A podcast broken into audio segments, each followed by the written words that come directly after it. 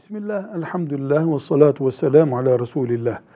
Dinimize göre tam denebilecek bir nikah kıyıldıktan sonra resmi evraklarda, belediyede, nüfus müdürlüğünde nikah işlemi yaptırmamış olmak, dinimizin nikah dediği müesseseye zararı verir mi? Yani bu nikah eksik olur mu? Cevap, dinen fıkıh kitaplarındaki şartlarına göre oluşturulmuş bir nikah nikahtır.